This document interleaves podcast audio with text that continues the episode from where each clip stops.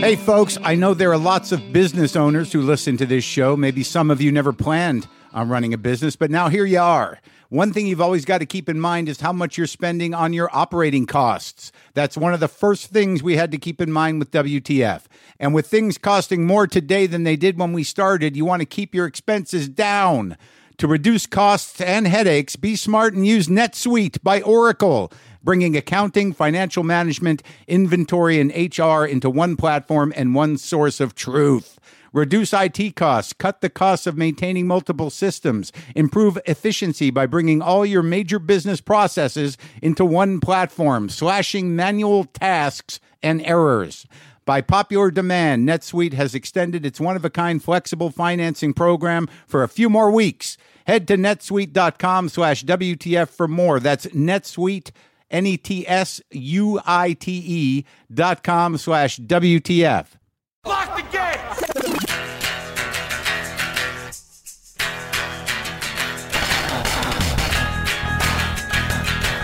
All right, let's do this. How are you, what the fuckers? What the fuck buddies? What the fucking ears? What the fuck nicks?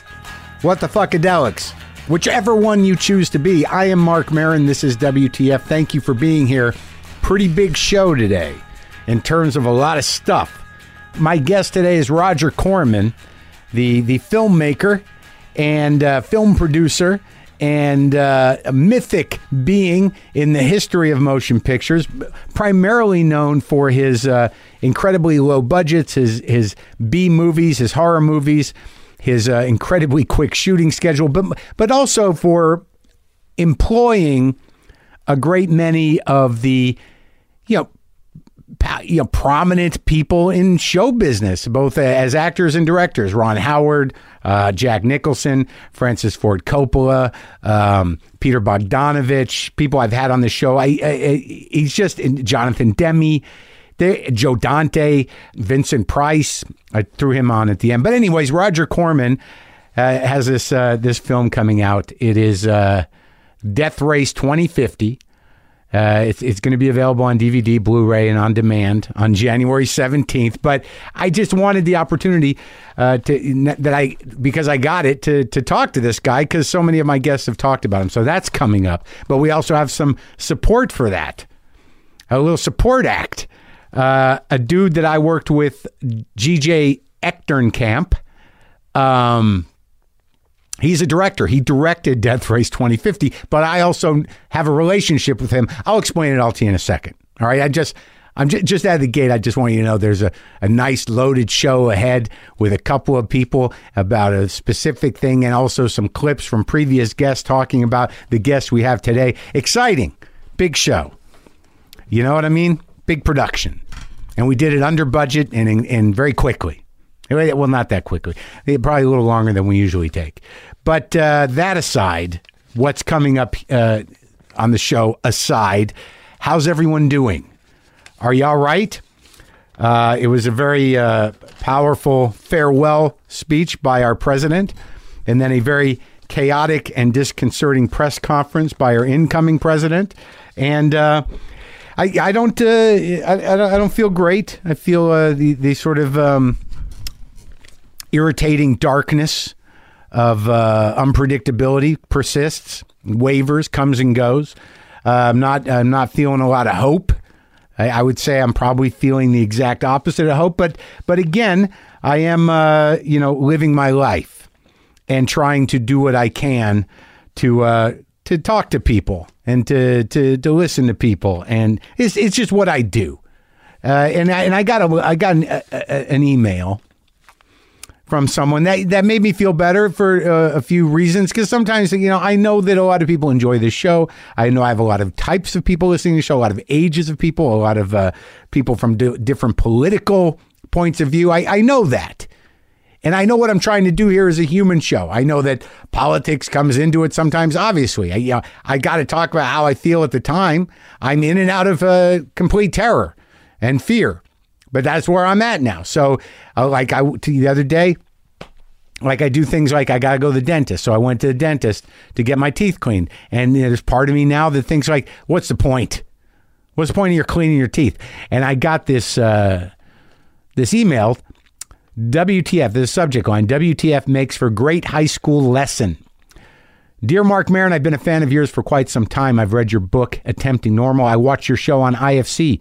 Oh, can I remind people or announce it for the first time? My show, Maron on IFC, season four, will be on Netflix uh, starting January 13th. That's this Friday. Oh, fucking thank God I remembered that. Thank, thank you. That's just another reason I want to thank this fellow Matthew for writing this letter. Reminded me. Tomorrow, Friday, Maron on IFC, season four, finally on Netflix. The reason I'm writing you this letter is because you've helped me in more ways than one. I'm a high school English teacher and I'm trying to teach my students how to use persuasion in their writing through rhetorical appeals. Now, this is an aside. This is Marc talking. I don't even know what that means. Believe it or not, your podcast became a huge help to me. I played the episode of WTF where you interview President Obama for my students and had them identify questions and answers and explain whether they used pathos, ethos, or logos. Again, I'm interjecting here. I would not be able to identify any of those. But that, look, it's not on me how I'm interpreted. Back to the letter. Your amazing interview skills, whether you realize it or not, helped me show my students how important it is to appeal to someone's emotions when speaking and writing. Hmm, that can go either way. Although many of my students didn't know who you were when I told them you interviewed famous people in the comfort of your own garage, they realized how down to earth you might be and were extremely engaged. You may not see this as a major success, but unless you've ever taught high school, you probably don't realize that getting a teenager interested in anything other than Snapchat is no easy task. Thanks to you, Marc, my students will be able to write more persuasively through the art of rhetoric than ever before. Yeah, that, that just doesn't ring as a good thing to me, but I'm glad I, I helped the kids somehow. I'm going to give them an assignment to write their own letters to either President Obama or President elect Donald Trump. Not only have you helped give these kids confidence to use pathos and vigor in their writing, but you've evened the playing field in a way. If the leader of the free world is willing to go to a man's garage for an interview, the average citizen could certainly get a letter answered. The WTF podcast has humanized so many people who we often put on pedestals rock stars, movie stars, even the President of the United States. Thank you for giving young people a clear view of the top and how it might not actually be that hard to reach. Thanks for everything, Matt. That that was nice. I, you know, I, I a lot of people use the podcast for you know sermons, teaching. I, and it's I, look, I, I am glad to know that it can be used in proactive ways and that it is of a comfort to you. I, I am happy to know that. I- I- as a matter of fact, it's the, it's one of the few things that I'm genuinely in my soul happy about, and I had no idea that it would transpire. If you want to listen to that podcast with President Obama, I can still say that for another week or so. Um, it's always available. It's not behind a paywall. It's free. It's right there at the front of WTFpod.com. Uh, and that might be a little painful for you now. It might be something you want to be nostalgic about or check in with, but it's there for free forever or as long as everything lasts. Now that see that that why'd I have to? You know, you know what I mean? It's gonna be okay. So let me explain this. Um, I talked to you a little bit at the beginning about Roger Corman's uh, history with young filmmakers, and uh, you know, he, he really is credited by a lot of great people in this industry as being the one that gave them amazing opportunities. Bogdanovich, Coppola, Jonathan Demme, James Cameron. And, you know, as I said before, we've had guys on the show talk about what it was like to get their shot, their first shot at filmmaking with Roger. Bogdanovich talked about it, and so did Ron Howard and Joe Dante, who actually have similar stories. And I'm going to going to give you a little bit of those stories now. Uh, this is Ron Howard from episode 754 of WTF, and Joe Dante from episode 720. And these are uh, these two guys, obviously huge directors, uh, talking about uh, their experiences with Roger Corman. I did Eat My Dust at the same time I was doing Happy Days and The Shootist. So I kind of just wedged it in there. It's, on the weekends, I'd go be in this out to, you know, the Saugus Speedway or something and be in this this this crazy Yeah. movie. So Eat My Dust worked. Yeah. And I and he said, okay, let's let's develop a script. I went in and pitched all kinds of art arty, arty ideas and a sci-fi thing. Yeah. And he said, Ron, those are very interesting ideas, and I really enjoy having an actor tell me the stories. Yeah. he said, however, when we were testing titles for Eat My Dust, there was a title that came in a very close second Grand Theft Auto. If you can fashion a car crash comedy, starring yourself, of course, that we can correctly entitle Grand Theft Auto, I'd probably make that picture. Uh, yeah. My dad and I had an outline like 24 hours later. We had a script a week late. It was the fastest green light I've gotten in my entire career. I learned so much. You did. Yeah, Because yeah. you Well- directed it. Well, I directed it, and he was a great teacher. And the, the How so? well, well, first a lot of mechanical things about just managing your day. He also forced the young directors to diagram, shot list, and really thoroughly prep. So that was all really To save important. money. Yeah, yeah, well, to save money, to be efficient. Yeah. And he said, you know, I, I, I will, you know, I'll be there the first day, but if and if you stay on schedule, that's the only time you'll see me. Yeah. But if you're struggling, you'll see a hell of a lot of me Right. he also told me another story. We were doing this car crash. It wasn't a story. It was a it was a an edict. We were doing the this finale uh, dem, uh, demolition derby uh, scene in at the Saugus Speedway, and it's supposed to be this big riot and this kind of mad mad world kind of crazy thing. And I'm only allowed 47 extras. And I kept saying, God, I just don't know how to. I can I can put them in a pie shape and try to stretch out the frame, and, but I don't know, I, you know. And they just kept saying, "Go in and ask Roger. Go in and ask Roger. You can get more." So I went in and I said, "Roger, hundred would be helpful. Seventy-five would would would even work. Yeah. But forty-seven, I don't know how to make this big." And I kept arguing with him, Yeah. arguing because the movie was going pretty well. And finally, he put his hand on my shoulder and smiled. He's Yeah. a tall guy, Yeah. and he said, "Ron." Let me explain this to you. If you do a good job for me on the rest of this picture, you'll never have to work for me again. but you've only got 47 extras. and I never did work for Roger again, but I gave him a cameo in Apollo 13 later, which is a lot of his directors like Jonathan Demme and others. They did, yeah. I've put seen him him. in, put him in the movie. Yeah, yeah. When you start working for this man who has had such a profound influence on so many filmmakers, No, on me, I was probably the biggest fan. John and I were probably the biggest fans Before going that Roger ever hired. so you knew his movies. Oh, we knew his movies. Yeah.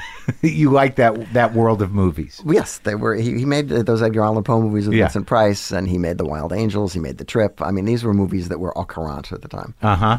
The rubric at New World was that if you made a picture that wasn't terrible, you were probably worth looking at.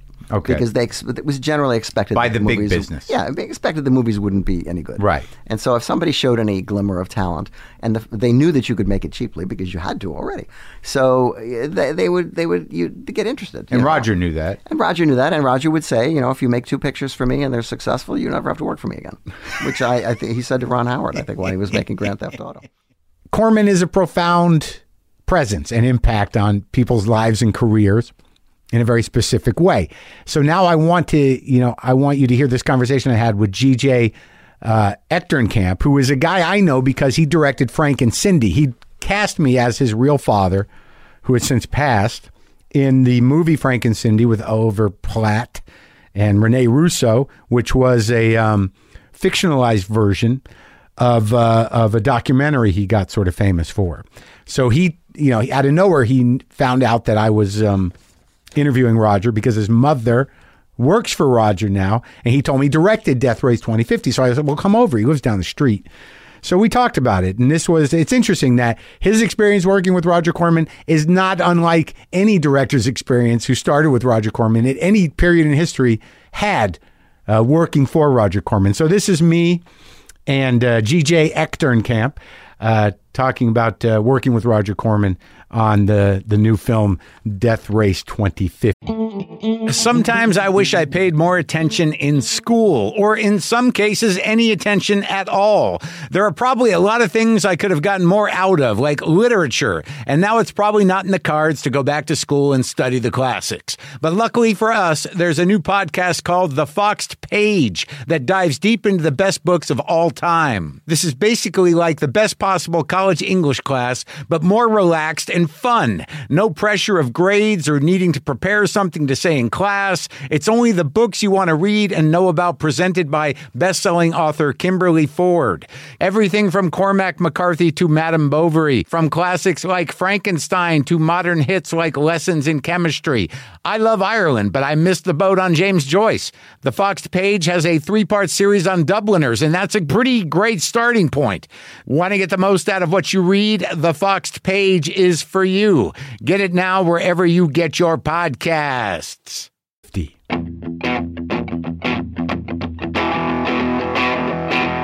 So, GJ, Yes.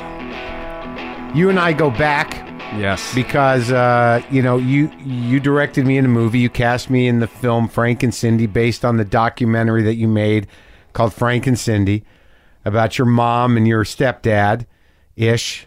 Mm-hmm. Were they married? I have no idea. They say they were, but I don't really Oh. believe them.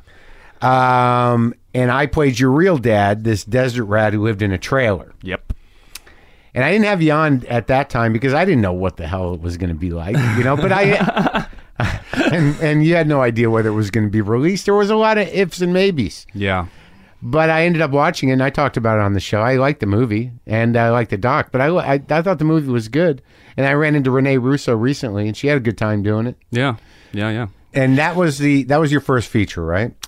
Sort of. I actually did a movie, a feature before that for Roger Corman, actually. So okay, so Death Race 2050 Yes.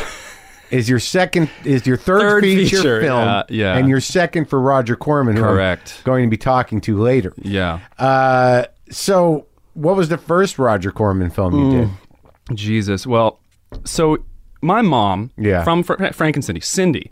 If anyone who's seen the movie, she's got this massive feeling of guilt because she feels like she failed me as a mother because Yeah. she wasn't there for me. And Yeah. I, you know, so she kept saying, "I'm going to hook you up. I'm going to help you out. I'm going to get a job. I'm gonna work for a producer, and you'll see, you'll see." And at the time, I was like, "Mom, chill. Like, I'm good. I'm fine. I'm doing Yeah. it on my own. You don't have to put this pressure on yourself."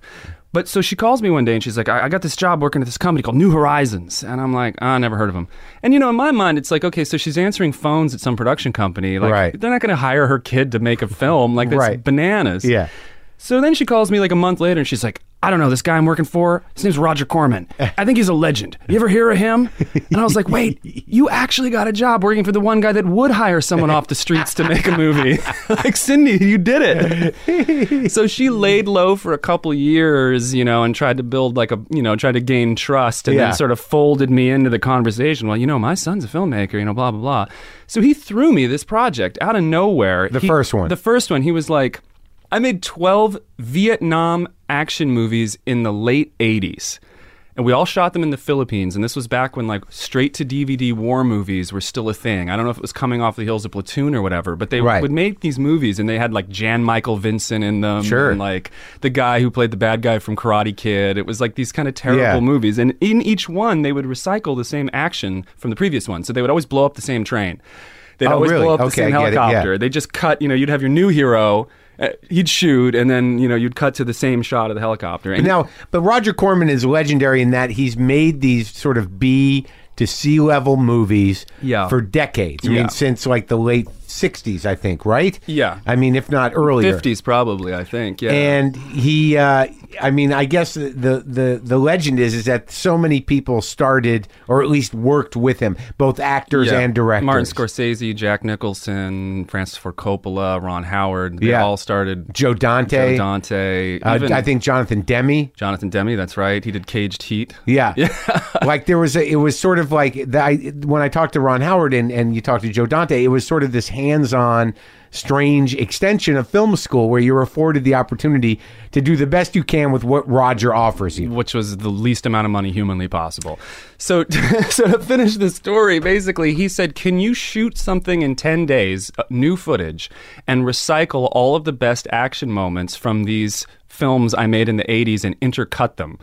And so I was like, "That sounds awful. I'd love to try it." Yeah. what was your experience with him? That time, so that time it was awesome because I think it was such a crazy idea. Yeah. And I, th- I think he didn't really have much faith in it. He gave me like a hundred grand and he set me out and was like, go do this thing. And then I didn't hear from him. Like he just let me go shoot it. I spent all this time intercutting this, Yeah. all these action scenes. Um, my mom submits it to Sundance. I would never have submitted this to Sundance. She- yeah. Thanks, Mom. It gets in. It gets in. It's the first Corman movie to ever go to Sundance Really? because it was so crazy. Like it was literally almost a, a tribute to his style of filmmaking. Did, you, did it hold together? How did you do it? How did you approach it? What was the new footage? the new footage. So I came up with the idea in order to recycle the most amount of footage that they were in a video game. Vietnam From era- Vietnam. They were in a Call of Duty style video game, Yeah. so they could die and come back, and I could still use even the same clips I had already used. Right. That was the idea. that was the device. That was the device. They were stuck in a video game. It was Yeah. uh, sci-fi. Yeah, they were like self-aware characters in a video game Huh. who are going through. So they kind of start off real gung ho, and then they start to realize, like, why? Why do we keep shooting the same guy? Like, what's the meaning of this? oh, so it's sort of a comedy, a satire. Yeah, it's like a satire. But he didn't really know that because see, the thing about Roger is he doesn't really make satire. He Yeah. doesn't intend his movies to be tongue in cheek. Yeah. you know, he thought it was going to be a straightforward gung ho action film, Yeah. and he pretty much I don't even think he ever watched it. You know, Right. I came and told him it was at Sundance. He was like, "Cool, great. You know, will I make a big sale?" you know. Uh-huh. So we go and I get slaughtered. Yeah. They I don't think the whole point was he didn't want to tell anyone it was stock footage because he wanted it to sell for a ton of money. So Yeah. I had to like pretend it was this legitimate film the whole time.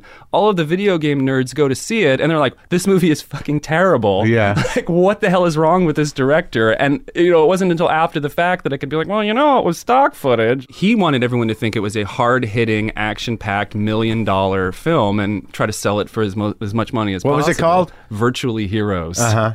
So the reviews were terrible. I got went to Sundance. I was so excited, and then I left like with my tail between my legs. I'm like, I'm an awful filmmaker. I'm just. But the they worst." let it in. Why'd they let it in? because it was stock footage and it was a funny idea. Conceptually, I think it was a really cool idea. so you think that the board at Sundance was in on it? but the people, the the bloggers you- were not. and what was the response of Roger after the fact?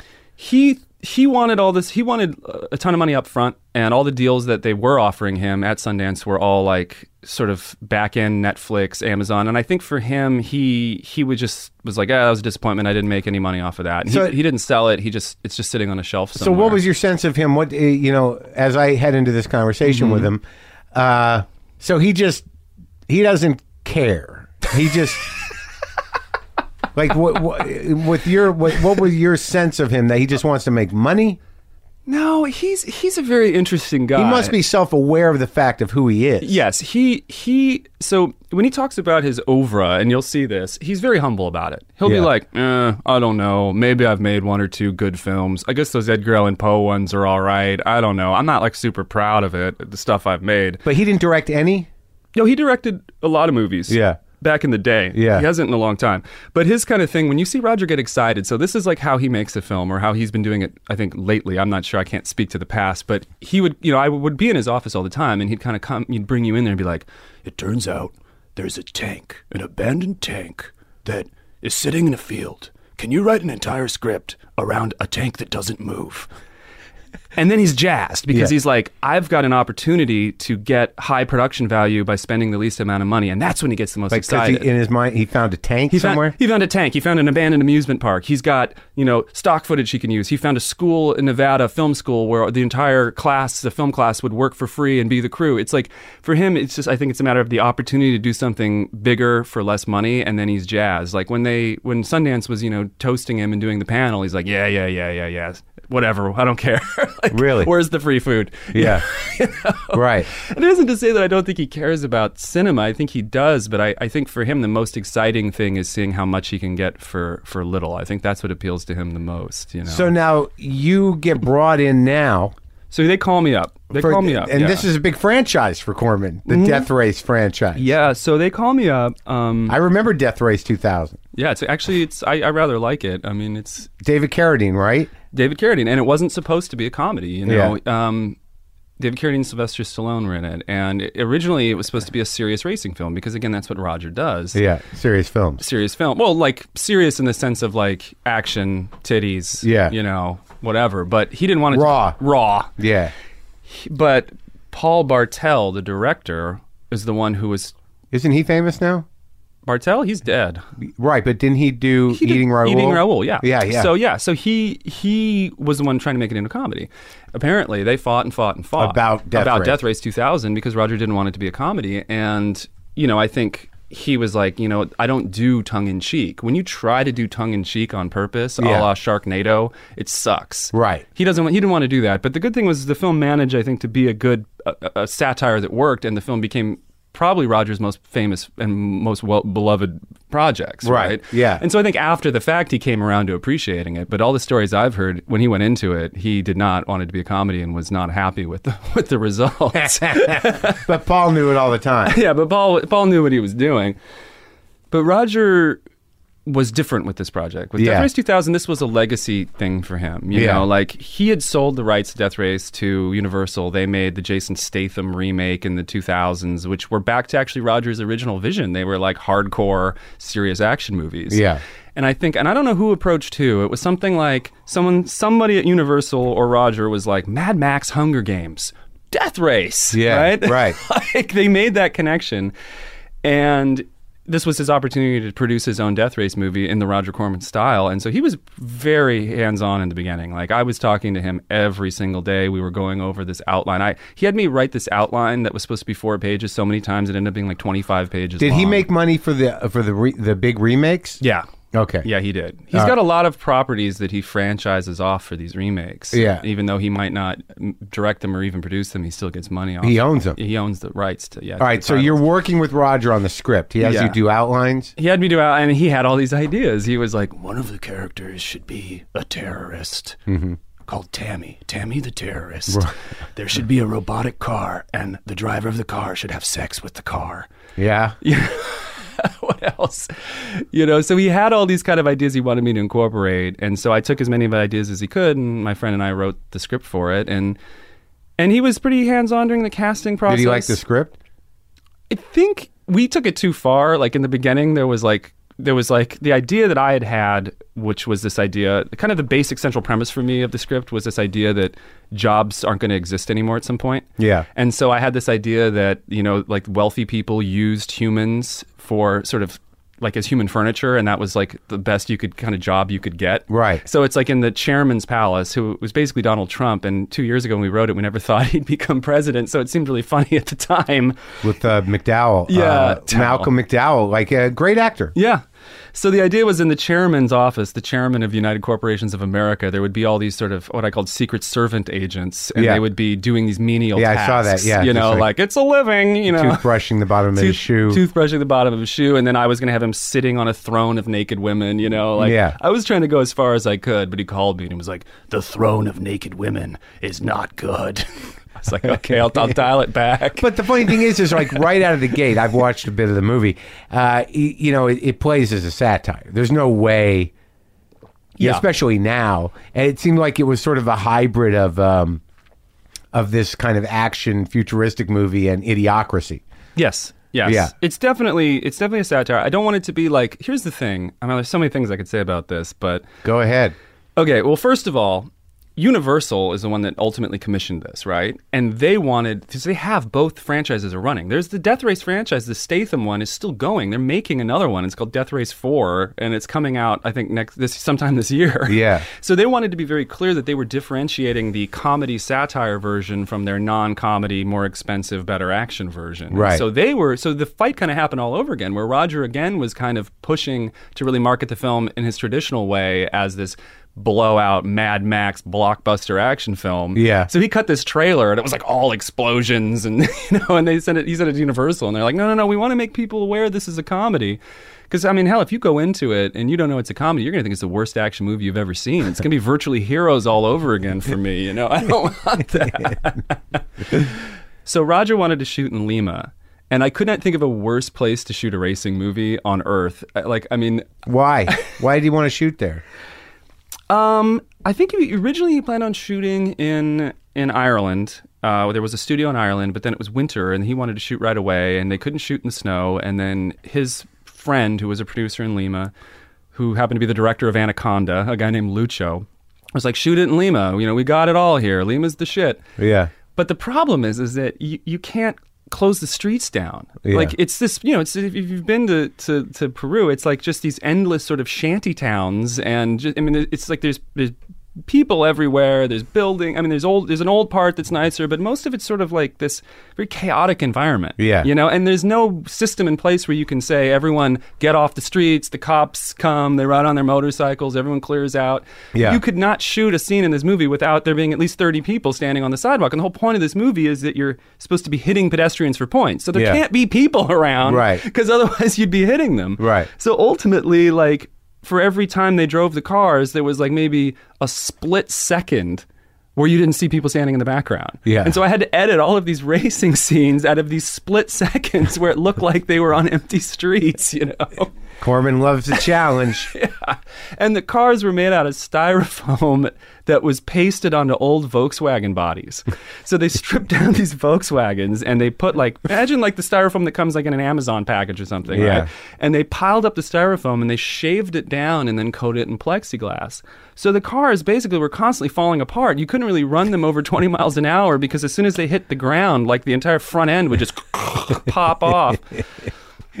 so in a lot of ways the action was very much like virtually heroes because it was like i was almost as if it were, was editing it like it was stock footage you know i Right. was like here's the footage how do i tell the story out of it rather than you know here's the story let's go shoot it and so it was so it was it was like one of the cars exploded at one point we were like two weeks into shooting and one of them caught on fire and just like burnt to a crisp within seconds and then i had to rewrite the whole script to not have the car anymore But also, it was- but now you have the the benefit of CGI, right? yeah, but they hadn't budgeted for for CGI. You know, Roger didn't didn't really see the need for it because he thought that we were going to go down there and have this amazing pulse pounding. But just for for crowd shots, for the arena Crowd- yeah. shots. So for, yeah, so like on the last day. And this was kind of sad. Malcolm McDowell comes out for his big final scene, and you know he's the president, he's the chairman, he's standing on the podium, and they've got they've built these huge rafters on each side, and like they're setting up, setting up, setting up. The day's getting longer and longer and longer. Malcolm's like sitting in his car with the air conditioning on because it's like ten thousand degrees. Finally, we bring him out there, and they send down the extras, and no joke, there was fifteen people there was like these humongous bleachers and just I mean, a person like every 20 feet sitting from the other person. I was like, where's the rest of the people? And they were like, I don't know. They didn't show up. and so he's like, this is my big scene. I'm like, look, I don't know. I'm sorry. It wasn't me. I don't know what happened. oh my god, and then we were able to painstakingly create a crowd in there you know after the fact i mean roger was pissed we had to spend more money but like yeah so there were ways we could could trick the camera there was a few times where we were able to create a, a a CGI car. Yeah. We could afford to do it like twice, so we did it like twice. well, it definitely feels raw, but it de- also has that weird feeling of those '70s movies Well, where yeah. you know you don't really know most of the actors, and they're clearly, you know, people that want to be acting. Yeah. And and some of them are better than others, but Yeah. they they all hold their own. yeah. And, uh, and then you got Malcolm, who I have to assume, I don't know, but you know, uh, what was his big movie? Not Clockwork Orange, Joe, uh, Lucky Man? Is it Lucky? Yeah, yeah.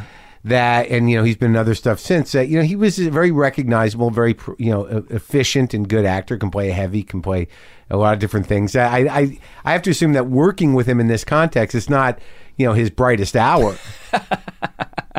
No, he was on vacation. Oh, he was You know, it was like, yeah. I mean, he thought not a lot of heavy lifting. No, he was like he called me up, you know, and we talked about. it. He's like, oh, "This is fun. This is you know, big stupid bad guy role. You know, this How'd you get him? uh, I think they sent they they were trying to find people to play this role, but I think the script was like too fucked up and no one wanted to touch it. Yeah. but I think it actually appealed to him. Yeah, You know, Caligula. yeah, yeah. And he calls me up and he's like, "Yeah, this is just you know, this is fun. Chew the scenery. Go to Lima. Stay in a nice hotel. Check out the beach. Hang out. You know, I think for him, I think he he doesn't need to prove anything to Yeah, anybody that he's a good actor. So he doesn't mind doing the occasional bit of garbage if Yeah. it's like a fun experience. And that was the vibe I got from him. I've met a lot of famous people. Um, and he he didn't have that weird like I'm going to be polite but keep you at a distance thing. Yeah. You know, he was inviting everybody to have drinks at his place every night. Oh, you know? good. Yeah. So you had a good time. Yeah, yeah, he did. I kept, was always apologizing for how like shitty everything was, but but I'm really interested to see what happens because here's the thing. I guess and this is the thing that's so interesting to me about this movie. It's like there are movies now that are low budget and good. Like, Yeah. you can make a good low budget movie with the technology. How much money do you have? I have no idea. Whatever Roger says he spent, he probably spent less. We're in Lima, so I don't know the value of anything down there. But how know? did you? You knew when you were going over. You knew that there was a limit. Well, I knew that Universal was going to buy the film from him for $2 million. Uh-huh. So anything he didn't spend, He got he gets to keep. Right. right. So does he spend $2 million? I don't think so. Right. You know, so who knows how much. If you ask him, he'll be like, oh, I spent 5 million on it. so Universal is two million all in. all in and then whatever he saves is is his own money right so Yeah. so but the thing is is like you can make a good horror movie on a low budget you can make a good drama on a low budget you can't really make a good action movie on a low budget. Mm-hmm. So what those movies have become have become these movies like sharknado where it's just intentionally awful and the only reason why people watch it is because the acting's bad the writing's bad the effects are bad. There isn't really that middle ground anymore like the 70s cult movies where there's no money but the people are sincerely trying the best they can. Right. they're trying to write good dialogue. They're trying to ca- hire Yeah, good actors. Right, you know right. I, I went into it i was like i'm not going to hire bad actors that we're going to laugh at. I'm going to try to hire actors that are actually good and so it's like I don't know if this movie has a place in this world anymore. Like I don't know if it makes sense anymore to make a, a try to do a sincere low budget action movie. I guess you're gonna find And I'm out. gonna find out, and I can tell you right now, it's it's split. It's like half the people are like, "What is this piece of shit? Yeah. Worst movie I've ever seen," and the other are like, "Oh, "Excuse me, you don't understand. It's based on Death Race 2000, which is you know, so which like, is already kind of bad in a good way. right. Yeah.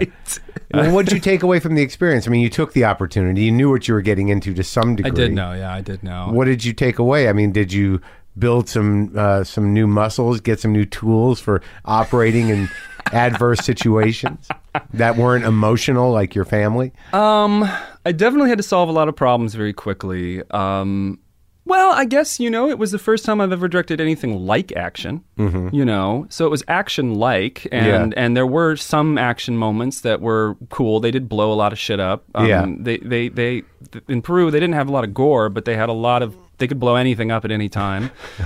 um, you know, right now there are, Universal wants me to do another another movie, another Oh, straight to video movie, and this is one that's all about vehicular manslaughter again.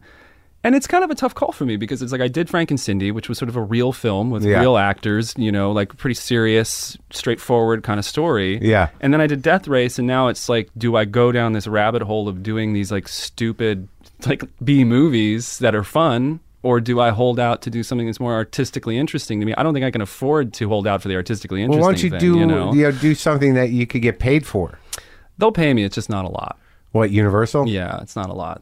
It's not living the dream. If I'm going to sell out, I'd rather be like selling out. Yeah, but are you like- really selling out? No, no. It's just It seems like with directing, especially that you know, if you do eventually do something good, they forgive your training. yeah. But I've also heard that if you do tons of straight to video stuff, you're seen as like a straight to video guy. No one Yeah. will take you seriously as a legitimate director. Uh-huh. But then again, this is the thing people don't realize. It's like when you choose to do a movie, I'm not sitting on a fucking savings account full of money where I can sit around for seven years and wait for the perfect thing to come along. If I direct this movie, I mean, or to do your dream project. do my dream project. I might Yeah. direct the movie because I need to feed myself and pay my rent, you know, and it may or may not be good. I mean, look, I've done the Roger thing twice and it's a lot of stress. You get blamed for the lack of resources. People don't know what goes into making a film, right? They Yeah. don't know. They assume that every decision on screen is something that you wanted to be there. They don't understand how many compromises and how many things go wrong. So it's like I don't know if I can keep beating myself up trying to make something as good as I can when the when the best you can accomplish is a C plus anyway, you know. Right, you can't really promote a movie by saying this is the best we could do with I what we do. had. yeah, exactly. And that's I've done it twice now. I, I'd rather just you know I'd rather feel like I'm going into something with all the resources. And think about Roger, if he feels like you're confident, he knows he's giving you too much money. Uh huh. You know, if, Right. if you're like, yeah, I think it's going to be great. This he's like, kid's not freaked out he's enough. not freaked out enough. What did I do wrong? All right, good talking to you. right.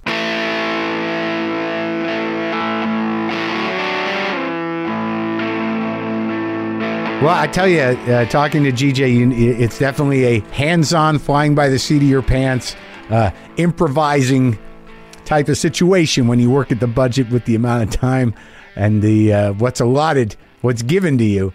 It's interesting. He talks about these styrofoam cars because Roger, in the interview you'll hear, says something about uh, the um, uh, what's the word I want to use? The uh, inventiveness of James Cameron uh, when he worked for him. But uh, so that was me and GJ Echternkamp. All right, here we go. We're going to go through it as best I can, being familiar with his work, but not. I, I you know, I I know who Roger Corman is, but you know the guy's done over. He's been involved with like like 200 or more films. But I wanted to do it. I wanted to get the overview. I wanted to get into it, and he's uh, 90 years old, sharp as a tack, with an amazing memory. Some good stories in here. A very interesting and, and unique, uh, certainly at the time he was doing an approach to to filmmaking. So this is me and Roger Corman.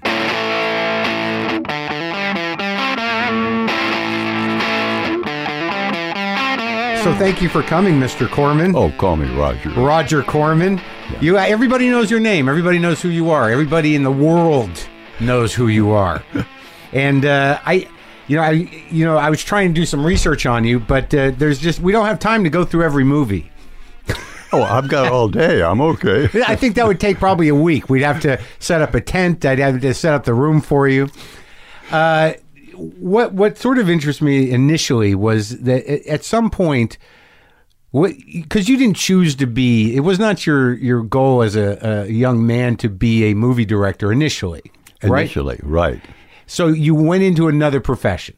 Right. What happened was my father was an engineer. Yeah. And I thought I would be an engineer. Did you know what that entailed? Well, uh, he was a civil engineer, so I knew what his branch of engineering entailed. I went into electrical and industrial, and what happened, I was the uh, uh, I was writing for the Stanford Daily, which Yeah. is uh, the school I was going to. Good school. Yeah, and uh, with a fairly good football team, as a matter of fact. Mm-hmm. That's what I hear. That's what I hear. surprisingly Yeah. enough. But I found out that the film critics for the Daily got free passes to the theaters in Palo Alto. Mm-hmm. And I thought, well, I can be a film critic. So I wrote a couple of reviews and they took me on. And then I started to really take the films more seriously. Up until then, it was entertainment. Well, what compelled you to do that? I mean, seriously, in what way? What were your? Do you remember what your first reviews were? I remember one of the first uh, was a Western by John Ford. It might have been My Jar- Darling Clementine. Uh-huh. and now that I had to write about it, uh, I had to analyze it, I had to think about it, and I started to realize, okay, this is a shoot 'em up western. Sure. But there are a number of thoughts behind this. Yeah. And uh, there is what we later came to call a subtext. Yes. There's, I never heard of the word. Uh, Right. There was a subtext there. Sure. And also, I was aware of uh, thinking more of the photography. Mm-hmm. It was a time when uh, most films were made in color, but there were still a number of black and white. Yeah. It was very crisp black and white, Right. shot on location. And I think it was in his usual place, Monument Valley, Right. in, uh, in Utah, Utah. yeah. And I started to think about all of those things, and I became fascinated by all the aspects of filmmaking. Yeah, because there was a lot there, and Yes. it was probably a lot more than, uh, or at least more exciting than electrical engineering. It was clearly more exciting. Also, you didn't have to solve any equations. That's right. But you, you, everything was hands on. You did have to solve some equations as, as you grew to learn uh, budget, uh, length of time shooting. You know, there were those equations. Yes, uh, what you just said is right because Yeah. it makes me think I really was solving equations. Of course you were, and, and, and, and, and it, it seemed like that the outcome was always the shortest possible and the cheapest possible. Yes.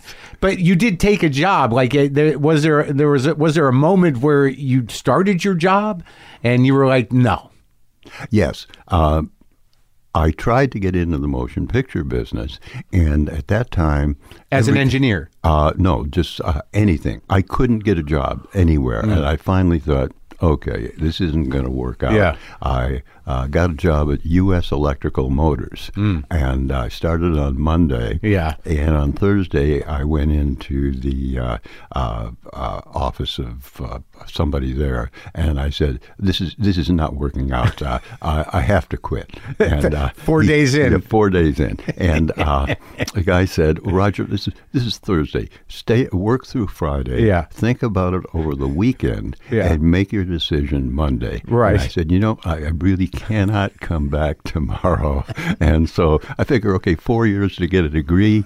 I work four days. That seems fair. That's a reasonable equation. It's perfect for you. Short, you know, you did it in four days. Right. You wrapped it. Yeah. So, but you must have like I, I imagine those four days just gave you a, a, a sort of a long like in that moment you realize that this would be my life. It must be one of those jobs where once you engage with it, you realize like it's not going to get any better than this. This is it. Exactly. I was in this kind of dirty factory, and uh, I just looked around and I thought, I, I was thinking just what you said. Am Yeah. I got to spend my life in these crummy, crummy Right. factory uh, and so forth. Uh, And you probably saw the one or two old guys that look Yeah, like yeah, exactly. that they've been there for 40, 50 years. Yeah. No, can't do it. And then what? And then what'd you do? Did you did you you went back to school or no? No, I um, still wandered around trying to get something, and finally, Up by Stanford. Uh, no, I, uh, I finally got a job as a messenger. I would say that the entire Stanford engineering class, I was the failure of the class. I got the worst possible job. Well, it's good to be good at something. Right. So uh, I knew how to ride a bike, and that was my job. I rode around, rode a bike around the lot delivering messages. Which uh, which uh, studio? This was uh, Fox. And you grew up here in L.A. Yeah, right. So you were familiar with it all. Yeah, actually, that may have been part of my thinking because I grew up and uh, a lot of kids I went to school with, their parents were in films. So maybe there was something in the unconscious somewhere. Who knows? Sure, what. it was uh, a local industry. Yeah. I, I mean, it is. Uh, you know, if any, at a very basic level, it is what this town makes. Yes. And so, did you know any uh, when you were in school? Like, did you know any kids of uh, big actors and directors? No, but one executive. I remember we were playing one day, and a bunch of us, and uh, we. Uh, at that time, all the studios had back lots, Sure. where they had big buildings or a western set or something Yeah. like that. On a Saturday, we climbed uh, the wall of the back lot at Fox, as a matter of fact, and we're just wandering around playing. And the cop, of the security, Yeah. chased us, and we got away from him. And one of uh, one of the guys, so his name Peter Frank, Peter said. What are we doing? My father's a vice president here. We could just walk in. There must have been that moment where the cop came up and you thought, "That's not a real cop." right. So you did. So you had sort of a fascination with it. Yes. And you're running around the lot. You're delivering stuff. So how do you move from that to uh, on you know inward into the business? At that time, um, production was six days a week, and the studio offices were open five days a week. So, so I volunteered to work for nothing on Saturday if I could work on a set.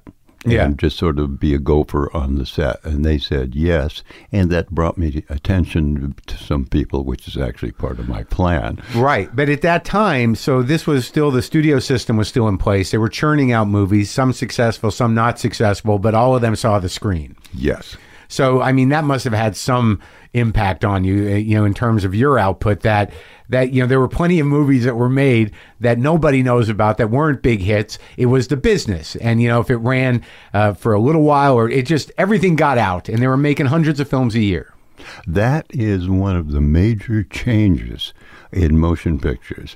I think of motion pictures as an art Mm-hmm. Yeah. and a business. Sure. And from the business standpoint, any picture when I started that had any minor degree of merit Yeah. uh, got a full theatrical release. Right. Today, because of the hundred and two hundred million dollar pictures and one thing and another, the low budget pictures are frozen out of distribution. Every now and then one does come in, but essentially it's DVD and then on to streaming, Netflix, or whatever Sure. the multiple platforms are. Right. That I think is uh, one of the worst things that has happened, but it's a result. It's a result of the business. You just have to face it. Right, but there were also fewer screens.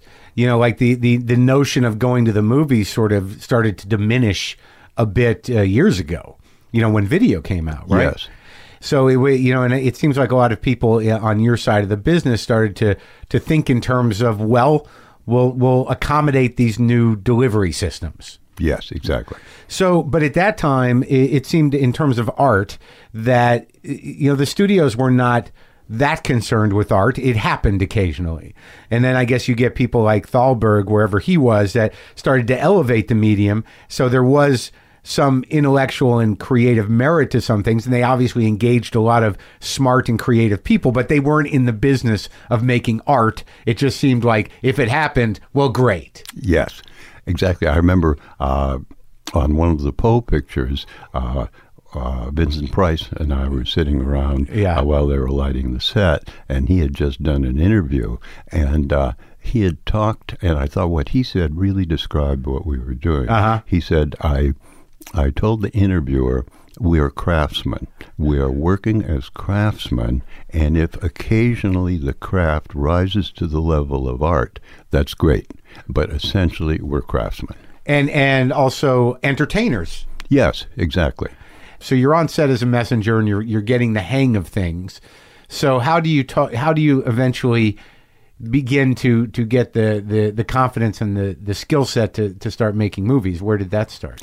They offered me a job as a story analyst, which is a fancy way of just saying reader. Script reader. Yeah. And Okay. so I was reading uh, these scripts, and the story editor, after a couple of months, called me in and said, Roger, you have never given a good review to anything you've ever read. You've knocked everything we've given you. Yeah. And I said, That's because I'm the youngest guy. You give me all the rotten stuff.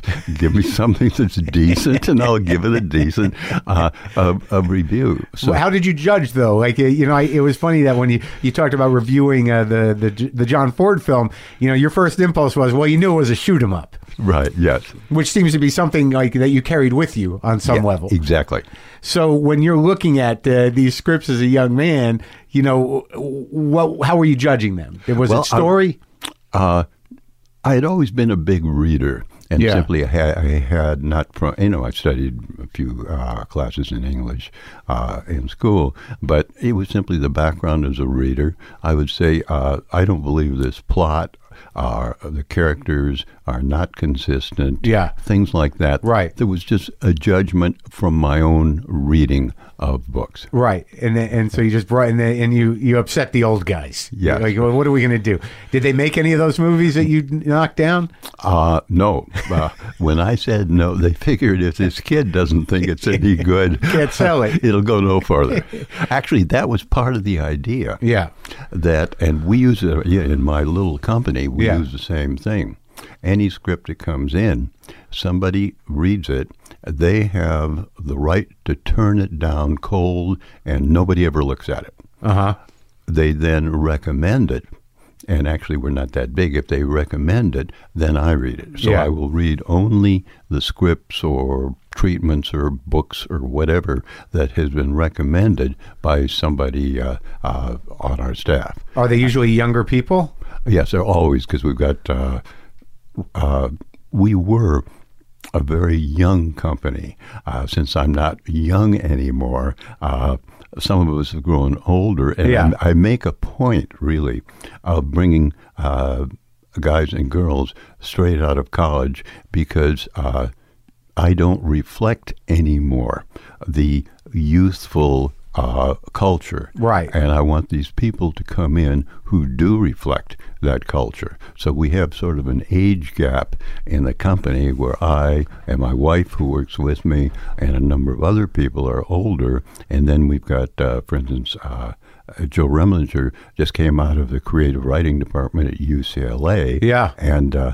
he's been writing uh, publicity and actually cut the trailer for my new picture, Death Race 2050, for Yeah. Universal. And he cut that trailer and found music in uh, a new and fast paced way. And uh, he was far better equipped to find the music than I was because it was contemporary music. And trailers are very important to your business. Yeah. because Joe Dante cut trailers for you. Joe Dante, wa- together with Allan Arkush, they were our two greatest trailer editors. Joe was famous for the, you may have heard the story, Joe was famous for the exploding helicopter shot. Uh huh. Yeah, and also for for losing the reel in a manhole. Yes, right.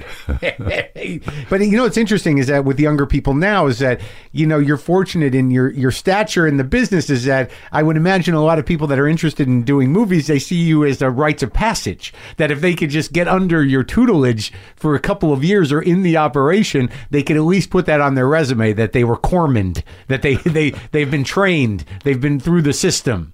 That actually has been uh, heavily responsible for what success we've had. So many young uh, guys and girls come to us, not only from here, from around the world. Right. Uh, for instance, one time, uh, uh, I know the uh, the film school in Poland is Łódź. Yeah. Uh, I visited it, and uh, there must have been, a, and this is when it was under the communist regime. Uh-huh. Um, there must have been a, a note attached to a bulletin board uh, saying, "When you graduate, sneak out."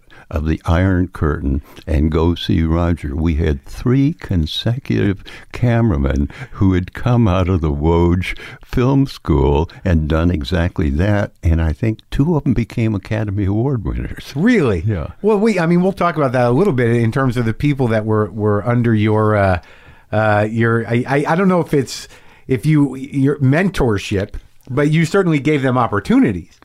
Yes, that was the thing. Was they had the ability? I mean, it was their ability. If they had never met me, they, I believe, they still would have been successful. It might have taken them a little longer. I may have taught them a little bit, but what I really did, I gave them the opportunity. To work under extreme circumstances, Yes. with little money and little time. Yes, an example of that Yeah. uh, is Jim Cameron, uh, who, wh- when he did Titanic, Yeah. it was the most expensive movie ever made. Right. Then he broke his own record. Uh, I think Titanic was a hundred million. Yeah. He broke his own record at two hundred million uh, with Avatar. Yeah. But when he was designing spaceships and special effects for us, I remember there was one one picture uh, in which I was at the our offices in Brentwood, and Yeah. our studio is in Venice, and I would be down at Venice looking at the sets uh, as they were proceeding. And the night before we were shooting, I was going over the set of this uh, uh, spaceship with Jim, and there was one wall in the spaceship that was a flat wall. Yeah. And I said, uh, Jim, uh, the ship looks great. I said, but I really have always liked. Uh, what's the word? Articulation of the surface. Yeah. I like to break up this wall. Can you do anything to give us texture and make it look more technical? He said it'll be done when we start tomorrow morning. Uh, came in the next morning. The wall looked great with all kinds of protuberances and gauges and instruments. and I Lights said, flashing. yeah, and I said, Jim, what did you do, Jim? He said, I went to McDonald's and I bought a lot of cartons, hamburger cartons, one thing and another. Yeah. I glued them to the wall and then I painted them. I spent most of the night doing this. I painted them and drew things on them and everything. And I said, Well, it, it's great. And he said, I know we're a little bit over budget. I knew we didn't have a lot of money, uh, but I was able to do it for $12. and I, I really think the talent that Yeah. he was able to do this Yeah. for twelve dollars Yeah. is the same talent that makes makes him able to do a two hundred million dollar picture that looks like a four hundred million dollar picture. Those are amazing numbers. Well, that's good for him. Good for him. Did you tell him the twelve bucks was coming out of his pocket? no, I thought I'd pick that out. Oh, no. good for you. so, when you got in, though, you you wanted to. You, you didn't have this. Did you have the business sense, or did you just want to direct pictures? I wasn't even that much aware of what everybody did. I, I, I soon realized the, the various differences, and actually, I thought of being a writer. And what what started uh, was I, I sold a script. Yeah. And uh, just as when I was a messenger said I'd do this other job for nothing, I said to the producer, it was a low budget picture. Uh, and What was I- it? I, uh, it was a picture. I called it "The House in the Sea." Yeah. The uh, because the climax was the uh, uh, gunfight in a flooded house at the Salton Sea. I'd been vacationing at the Salton Sea and saw that the sea was rising. Yeah. And a lot of old vacation houses were abandoned and were flooded by the sea. And Yeah. I thought that would be a great location. So it was a chase across the desert and a gunfight in this flooded house. Yeah. And uh, I call I called it the house in the sea. Yeah. Uh, it came out as Highway Dragnet because Dragnet was a successful TV show. show. Yeah. And I said to the producer uh, when I sold him the script, Yeah. I will work for nothing if I can be your assistant and if I can have an associate producer credit. And he said, yes, why not? Sure. So, so therefore, what I was doing, because I was already aware that you that credits were important. Yeah. When the picture was finished, I was able to say, I am. It's up there on the screen. I am a writer. Producer. The fact that it was an associate producer, still, you Yeah. know, you you fudge You're up these there. words. It's your name. Yeah, and we fudge these words a little bit. Oh, yeah. And, and it was as a writer producer that I was able to raise a little money, uh, actually twelve thousand dollars, and make my first film. Which was Which again they changed the title. Uh-huh. This was uh, uh, as usual, as we all know, when the atomic bomb goes off, Yeah. uh, the radiation creates a monster. Sure. And the monster is Mort Sahl. Yeah. Uh, once said when I came into a club where he was uh, uh, where he was uh, uh, giving a performance. yeah. As I came in the door, he looked at me and he said, "Hey Roger, there's a question I always wanted to ask you. Yeah. How come every we know that uh, radiation creates monsters, Yeah. but why do these monsters always hate the Golden Gate Bridge?" he did that in front of you? Yeah. Yeah. Why's it got to be the Golden Gate Bridge? Uh, that was that was his question, Yeah, not yeah. mine. But anyway, so I created this my and I made this little picture, and I called it "It Stalked the Ocean Floor." Uh-huh. And I sold it, and it was successful. That's what really got me started. And they changed the title Yeah. to "Monster from the Ocean Floor." On the basis it stalked the ocean floor was too arty. now I didn't see anything arty about it stalked the ocean floor at all, but I figured they gave me the check. Okay, Well, they, they were thinking poetically. You That's know, like right. uh, that could be a state of mind. That is true. Yeah, yeah. Everybody is creative. Yeah, yeah. So, so right from the get go, you were gravitating towards these uh, uh, spectacular uh, movies that uh, that were science fiction or horror, or or at least sort of like something you couldn't deny. You, you know, like this is a this is a monster movie. Right. And and was that because you had a certain passion for that, or or represented something to you philosophically, or just because it was money?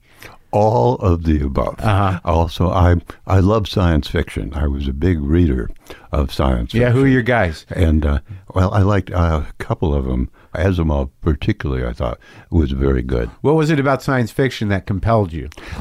It was very the imagination, and again, uh, what what I, I was talking about earlier. Yeah. the thought behind it. Yeah. you were. Uh, science fiction gave you an opportunity to do something fantastic and interesting, other worlds and so forth. Right. And but there would be a thought, a concept behind it.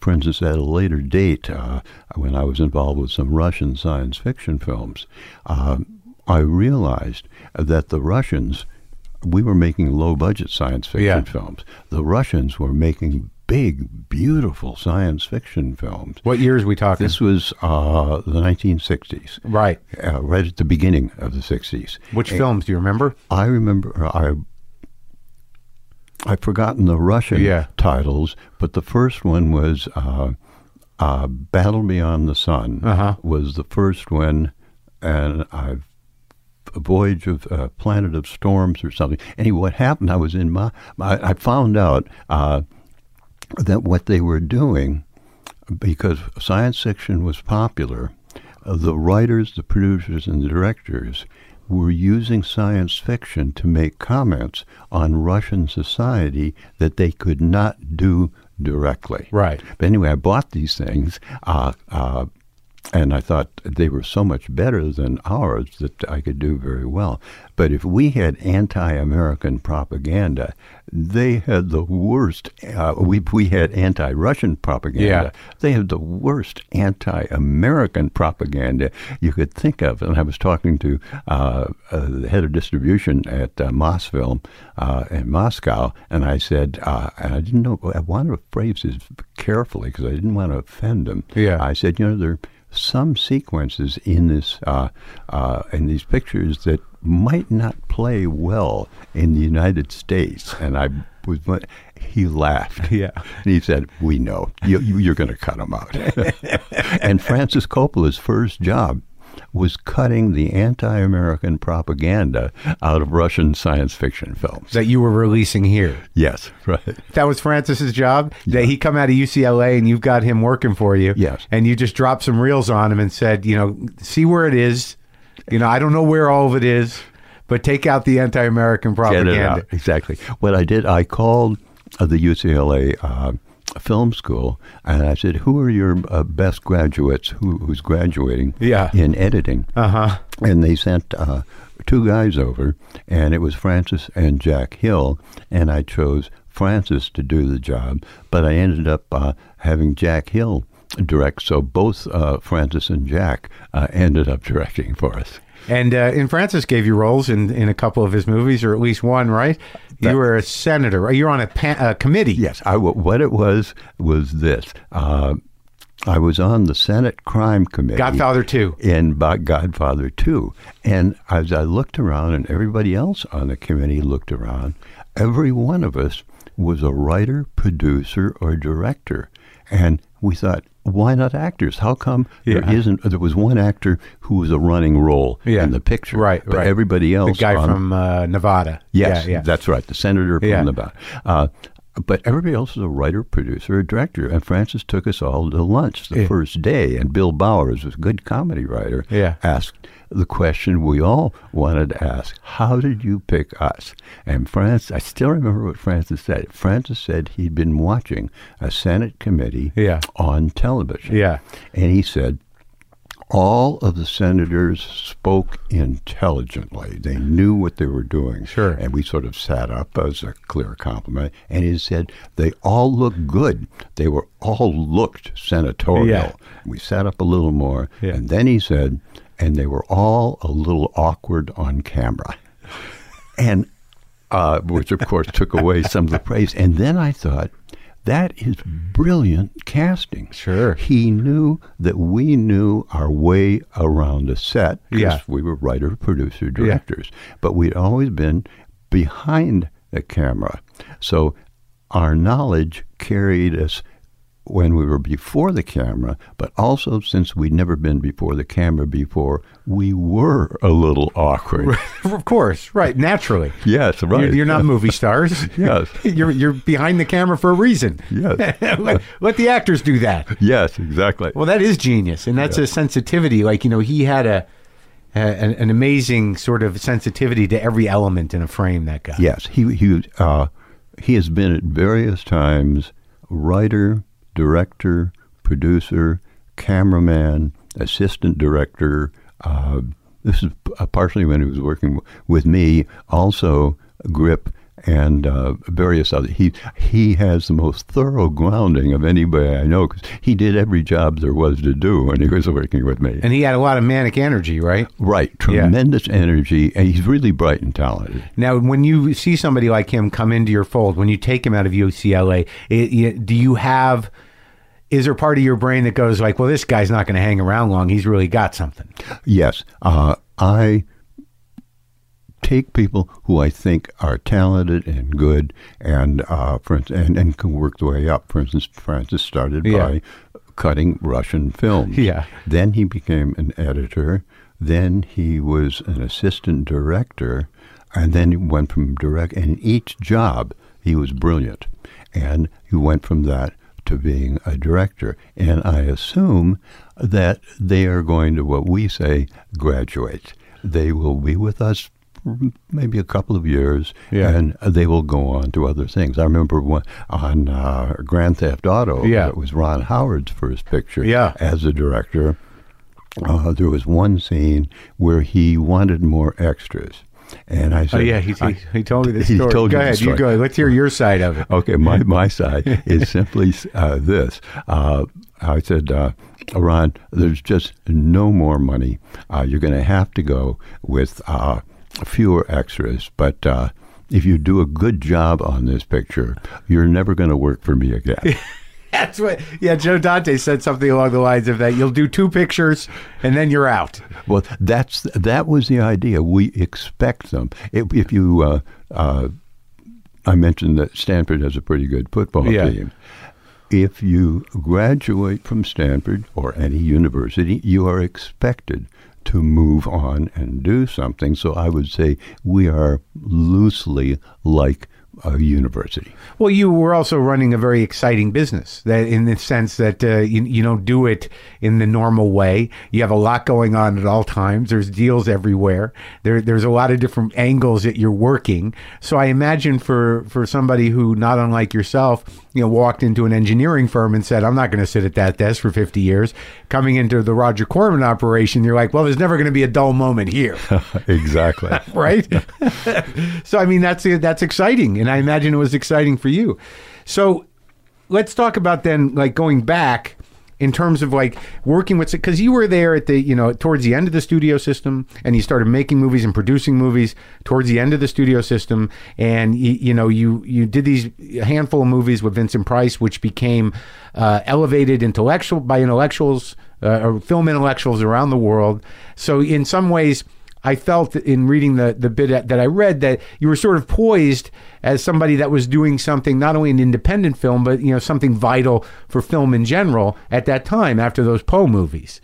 Now, what I wanted to know uh, outside of you know working with some of those older actors from that time um, is that uh, you know was there a point where you had to really decide which direction you wanted to go with with how you were making film? Like because it seems that you know to continue to gain the respect of film intellectuals uh you know you don't really necessarily make money did you have that moment or was it was it a fluke that you got this recognition I, I had that moment. I was getting a little bit of recognition. As a matter of fact, what was it? It was got sort of a funny uh, reputation. Who was Penelope Houston, who was the editor of Sight and Sound, the British film Sure. magazine, wrote, Roger Corman has become, if not the darling of the critics, at least their mascot.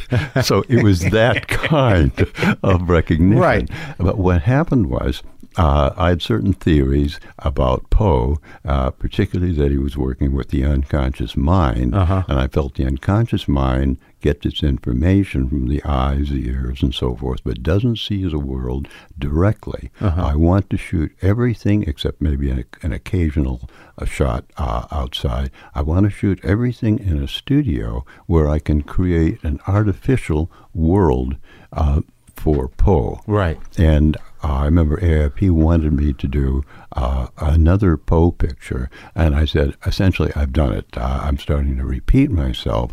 I want to go exactly in the opposite direction. I want to get out of the studio. I want to get into the streets, and I want to photograph what is going on now. Now, this was the 60s, which was the beginning of the chaotic 60s, the counterculture. how old were you I was in my 30s. so you felt it Yeah, I felt it. Uh, I was sort of the one of the older of the young guys. But you also, like in the 50s, you tapped into uh, teen culture. You understood Yes. that, you know, rock and roll was a vital thing, that there was something unleashed in the culture that, that made people nervous. And it seems that, at least in one or two pictures, you kind of had that as a backdrop, that there was this, this new teen craze that was making the middle class and older people uncomfortable. Yes. And you kind of liked that juice. yes. So when the 60s happened, I imagine it was a far bigger disruption. Exactly. And uh, I felt what was happening was important. And so uh, AIP said, okay, what would you like to do? Because well, we've been successful. Well, we'll back you in something. Uh, the Hells Angels were getting a lot of notoriety, and uh, you know, for their violence, the motorcycles. This in mid 60s, not the late 60s, Yeah, right? this, this was around 64, 65. Right. So it's before the major yeah. catharsis Right. that you And- helped ha- happen. And I felt that behind all of all of this, Yeah. they did represent something. I felt this is kind of a revolution of the lower working class, Uh-huh. the guys who knew they weren't going anywhere in our society, so they created their own society. It's happening uh, now. Yeah, as a matter of fact, the similarities between the 60s and what is happening now are truly amazing. Yeah? How so exactly? Well, I think there is what there was in the 60s. There was a growing distrust of the government, Yeah. a growing distrust of the institutions, a belief. For instance, you can say Bernie Sanders on one side, Yeah. Donald Trump on another. Representing working class anger. Yeah, Yeah. They, they are both fu- uh, at the extremes of the Yeah. left and right. Yeah. but they were both tapping in to this discontent Yeah. with the establishment Yeah. as it is, and that was a major thought of of the '60s, at least the way I interpreted it. Sure. and I think that's it. So I felt the Angels represented a working class uh, revolt, Uh-huh. and the film did incredibly well. And uh, Which film was this? this was the Wild Angels, Yeah. my first the Hell's Angels picture. Yeah. It was actually the opening night film of the Venice Film Festival, which nobody thought we were going to do with this little 15 day picture. And the State Department protested that it was not a portrayal, a true portrayal of all American life. And I was delighted. I thought I could not have gotten better publicity Yeah. than the State Department attacking my film. You tapped in. Yeah. You were a threat. Yeah, uh, if they considered it to be that. Well, So- yeah, and that kept evolving throughout the 60s. yeah, and then I then it did so well. AIP said, uh, "Do you have any ideas for another one?" And I th- started to think about other things going on, and I thought, okay, if the Angels represent this working class uh, counter culture, Yeah. uh, LSD was becoming a big thing, but it was more a middle class uh, and upper class thing. The uh, Right. the, the working guys weren't doing it. Right, because Leary was running around with Owsley, turning on bands and rich people in Yes. small parties, Right. thinking Yeah. that this is going to free our minds. Yeah, he'd been a professor at Harvard, Right. And, and he represented a different level of Yeah. society. So I said, uh, uh, I want to do LSD, and I did the trip with an interesting group of people. I'll tell you their names, and you know how they went on.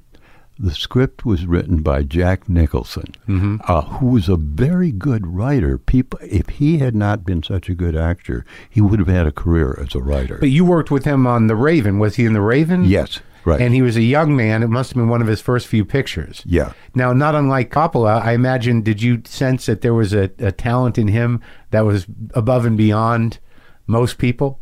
Yes, as a matter of fact, the question was, and he mentioned it one time. Um, we did, I don't know, I don't know how many films together, and he said, uh, how come you're the only guy who's hiring me? I said, I'm the only guy who knows how good you are, but they will find out, and they did, and they found out in a strange way. He wrote the Trip, yeah. the trip starred Peter Fonda and Dennis Hopper. Now, from this is years before Easy Rider. This is 60, yeah, what, seven? right, and and the trip again did very well. Bruce And- Dern, too, right? uh, Bruce Dern was in it. The picture was successful, and it was the only American film that year invited to the Cannes Film Festival. So suddenly we were hitting film festivals. We were hitting a nerve, is what it was. So as a result of that, uh, we had essentially Peter, Dennis, Jack, uh, and so forth, and. Uh, they uh, Peter and Dennis came to me with this idea for Easy Rider. Yeah. And it was all set up. They wanted me to executive produce it, Right. Uh, because they didn't know uh, uh, about that. But the idea was Peter and Dennis were going to write it, and then uh, Dennis would direct it. Right. Peter would be the producer. Yeah. I would be the executive producer. It was all set to go, and in a meeting at American International, Dennis had not a good reputation, but he had worked perfectly with me. Yeah. And What was his reputation? his reputation was a little bit wild and- and, not dependable and so forth. Yeah. But with me, he was a 100% professional. Yeah. Uh, we had an excellent relationship. You probably gave him more freedom than other people wanted to. Yes, and also he understood that he was not working for a major studio. Yeah. He was working with another young guy with a limited amount of money, and we were, oh, this is a key thing. Yeah. We were all in it together. Yeah. And he responded to that. Uh-huh. But the executive of AIP still knew his reputation and said they wanted the right, if he fell behind schedule by more than a day, to replace him. And I could see the expression on Peter and Dennis's face. Knowing their lifestyle, they were like, this might happen. and, and they left, and I stayed. And I said, You have made really a bad statement because I know these guys. I'm going to be working with them. They're not going to, they might fall back a, a little bit. Right. But um, everything is going to be all right. Uh, as a result, the picture went somewhere else. And but the what the interesting thing to me is that you know the trip was years before uh, Easy Rider. Yeah. like two or three years. Yes.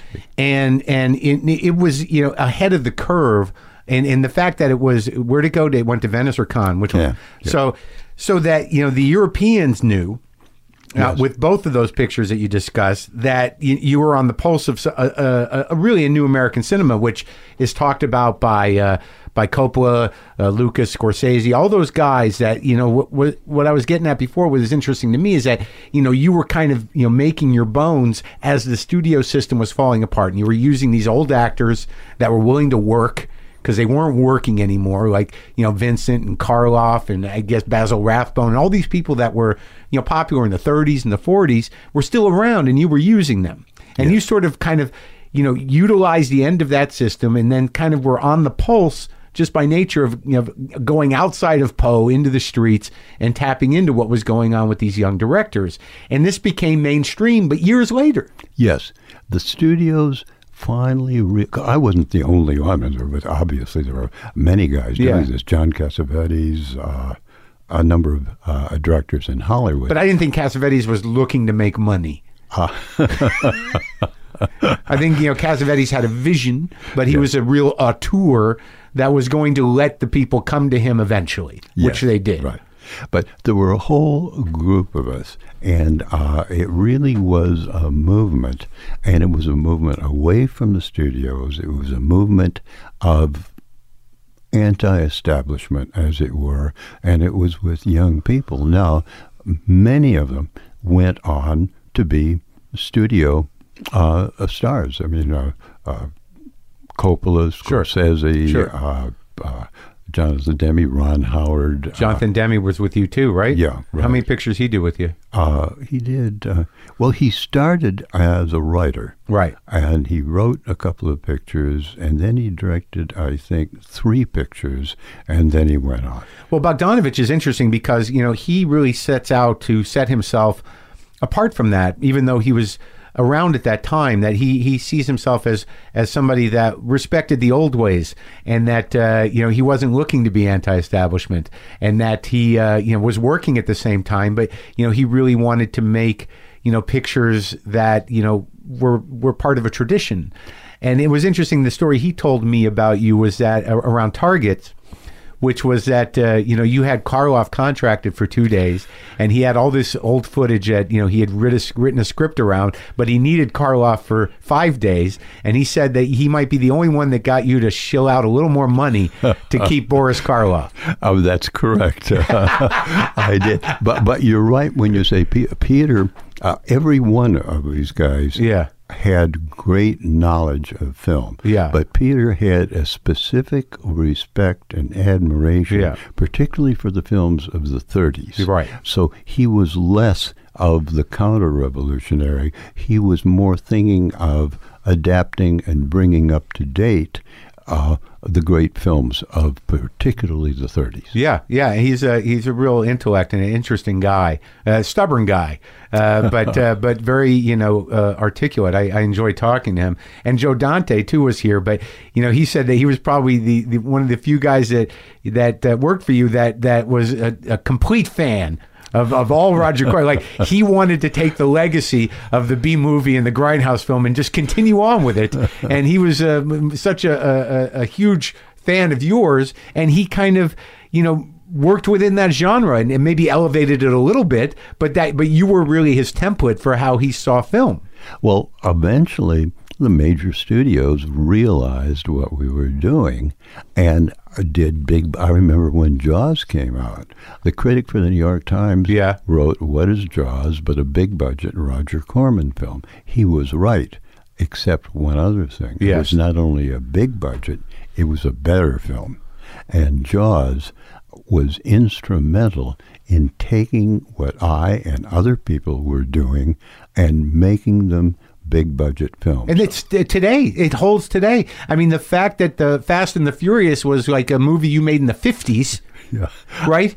I sold that title to Universal. Neither Universal or I or Neal Moritz, uh, with whom I had lunch and who's a good guy who Yeah. produced it, uh, who uh, said they wanted to buy the title. None of us had any idea how valuable that title was going to be. It's a huge franchise for them. No, I didn't. I, thought I just sold the title. Sure, I know, yeah. You, you can't predict everything. No, I know, but like it was like you know, it, it- I don't know that people know that that was your title. that you know that there, it was sort of an extension uh, uh, in terms of concept of the Death Race movies.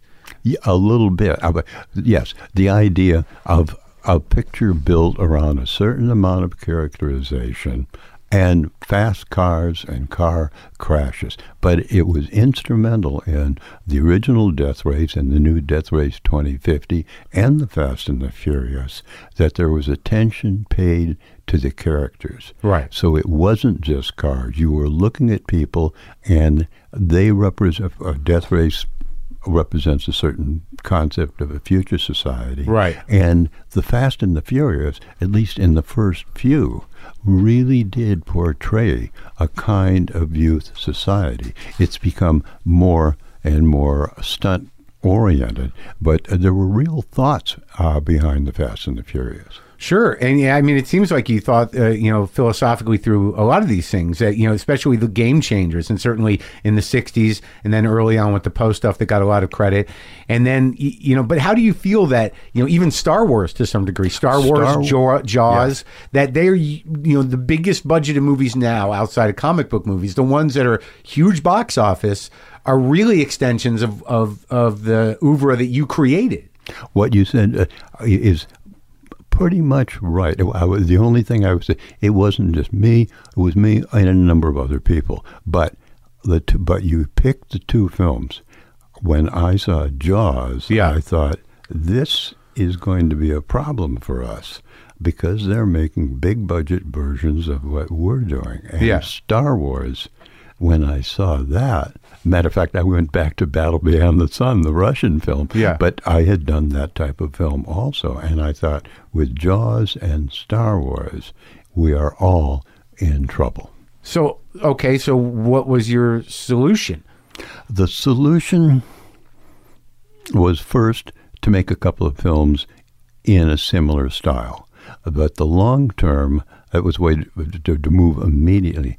The longer term was to do films that had a certain service, a surface, such as Death Race, an action picture. And Okay. underneath it, the idea of killing pedestrians, because Death Race is how fast you can drive and how many pedestrians you, you can kill. The killing of pedestrians came in after the first draft. The first draft was just a state, straight cars Yeah. hitting each other. And I thought there's something missing here, and I started thinking of the role of violence in society and the way violence is used to entertain and sedate to a certain extent the lower classes, going back to the gladiatorial games, bread in circuses for the Romans. And my thought was, how can I I- integrate the public into uh, the picture. Right. And the idea came to me. Kill 'em. Uh, kill him. exactly.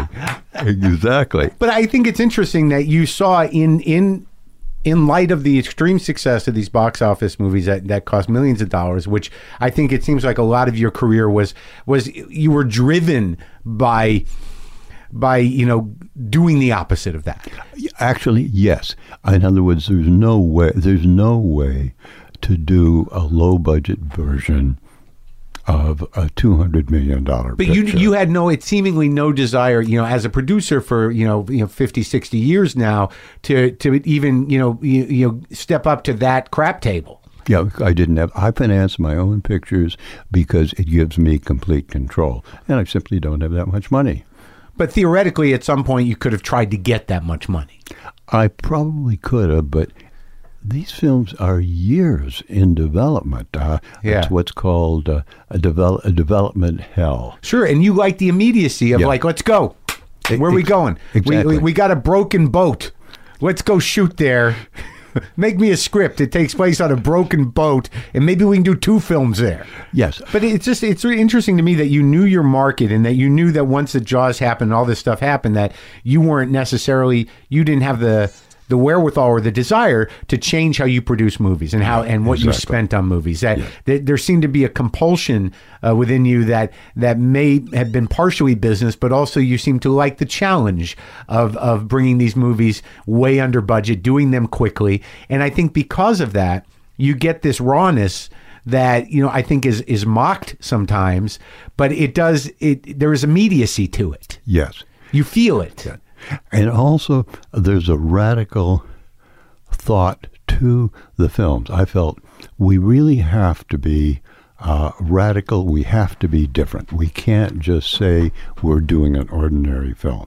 There has to be something different that separates it from other films because you can solve a problem with money Yeah. or you can think about it. Right.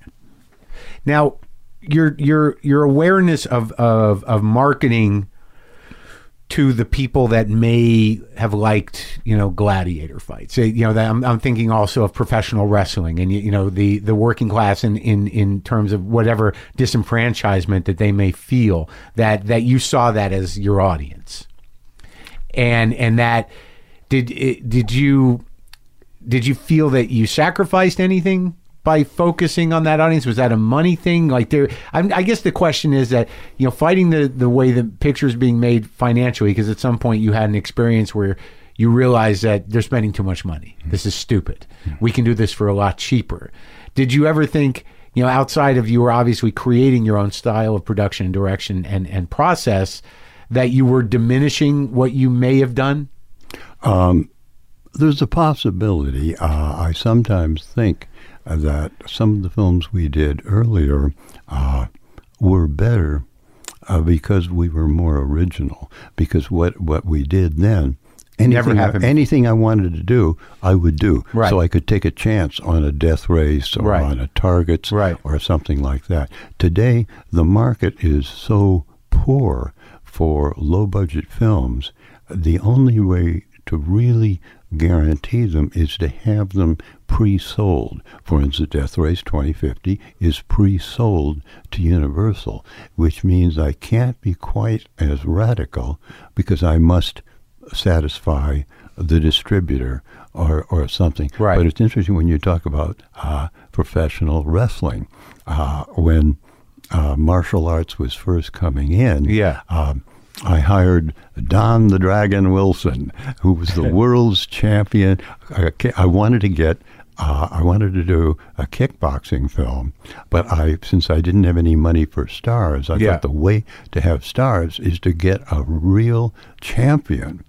So we brought a number of champions in. Yeah. You have never seen a worse audition in your life. These guys were so terrible as actors. Yeah. But Don was kind of okay. And so I said to Don, "Mm, I'm going to sign you. You can do Blood Fist, which was a film, but I'm also enrolling you in an acting school Yeah. and you're going to take a lot of lessons fast. And Don became fair, fairly good. And we talk about all of this and the thing taking advantage. We went with my staff to see one of Don's fights, and on the preliminary schedule, um, there were two women kickboxers. Yeah. And uh, the next day, we were meeting Yeah. and people were saying, "Okay, when do we do the woman kickboxer film?" Right. And I maybe I chickened out or something. I said, "We're not going to do it." I, you know, I really didn't like that. I just didn't like to see these women beating each other up. But now, women are beating each other up. I think this is also a change in the culture and in uh, the environment where the violence is real. The level of violence is rising, not only here but around the world. Yeah. I don't know if it's good. Uh, It's bad. yeah, but I don't know. You know, where do you do you when you think of making violent movies? Do you do you see that as hopefully sating those impulses? Not really. It would be nice to say Yeah. uh, that uh, I put violence in my films in order to eliminate violence in society, but that is not necessarily a get people worked up. Right. Yeah, yeah. So with New World, like you, you were sort of on the, the, the cutting edge of of bringing a lot of foreign films into this country. Yes. and and you know that was done, but it was you know, it was sort of piecemeal, and it seemed like that was an agenda of New World. It wasn't originally uh, an agenda. Uh-huh. New World started out making the types of films, because I was backing this thing with my own Yeah. money, the types of films of that I felt had been successful. And we brought them up to date. For instance, our first film was The Student Nurses, who get involved in a certain amount of counterculture, and it is a slightly radical, but frankly, exploitation film. It was very successful. We then did a woman in prison picture, uh, which introduced our great star, a black girl, Pam Grier. Oh, yeah. Who was very big uh, at that time, and Pam did uh, a number of films for us. And, and there was maybe a little thought uh, about uh, behind the women in prison, but these were pictures to make money and to get my company started. Yeah. Now we really grew to the point where we might have been uh, the biggest independent at that time, and I had always loved the work of the auteurs, Bergman, Fellini, Truffaut, Kurosawa, and so forth. And I felt they were not being well distributed in the United States. The, the majors are brilliant distributors, but they're brilliant distributors for a certain kind of film. Yeah. And when they would distribute one of these films, they didn't really do it right. And the other distributors who were distributing them were little companies that were really sort of aficionados, Right. Who didn't have the power. We now we had the really the power. I, uh, I'm overstating a power. We had a little bit of power to force slightly films into theaters and get the right terms, the right bookings, and so forth. And I felt we can help these films get an audience. Yeah. I simply wanted to expand the range of New World, but also I wanted I wanted people to see these films. Now, Introduce a- yeah, it wasn't charity. I didn't. No, to no, of course money. not. But you were introducing these the work of Bergman and Kurosawa to a, a much bigger audience. Yes, and and it worked. Yeah. and uh, I think there was one period of something like six or seven years where we won more Academy Awards for best foreign film than all the other companies combined. So you were actually producing these films. Well, we were co-producing, Right. which wasn't much. For instance, uh, we did a picture. Um, Fitzcarraldo with Oh, Werner Herzog. I talked to him. He What a- talked to you. I know. it's great. Uh, that it was a strange. Uh, again, I'll, I'll, I don't want to waste your time. I'll make it very, very fast. I, I put up a certain amount of money for the American rights, and I was co-producer. Yeah. Once more, the co-producer was sort of a a, a friendly gesture. Yeah. I I gave but a him credit. yeah, I- and a credit, right? A credit, yes. I, I, I read the script and gave him a few notes, and Yeah. that was it. The original cast was Jason Robards, Mick Jagger, and Claudia Cardinale. And I put up my money on that basis. Of Fitzcarraldo. Yeah, on Fitzcarraldo. Weirdly enough, Yeah. when we talked, I had shot on the Amazon, and on the entire multi-thousand length of the Amazon, I had picked one town, Iquitos, in Peru, Yeah. near the headwaters of the, of the Amazon. Werner, I said, where are you going to shoot, Werner? He said, I've scouted. I'm going to Iquitos. This is incredible. What'd you shoot there? It, uh, Fire on the Amazon, the first uh, uh, uh, first picture that uh, Sandra Bullock uh, starred in. Oh wow.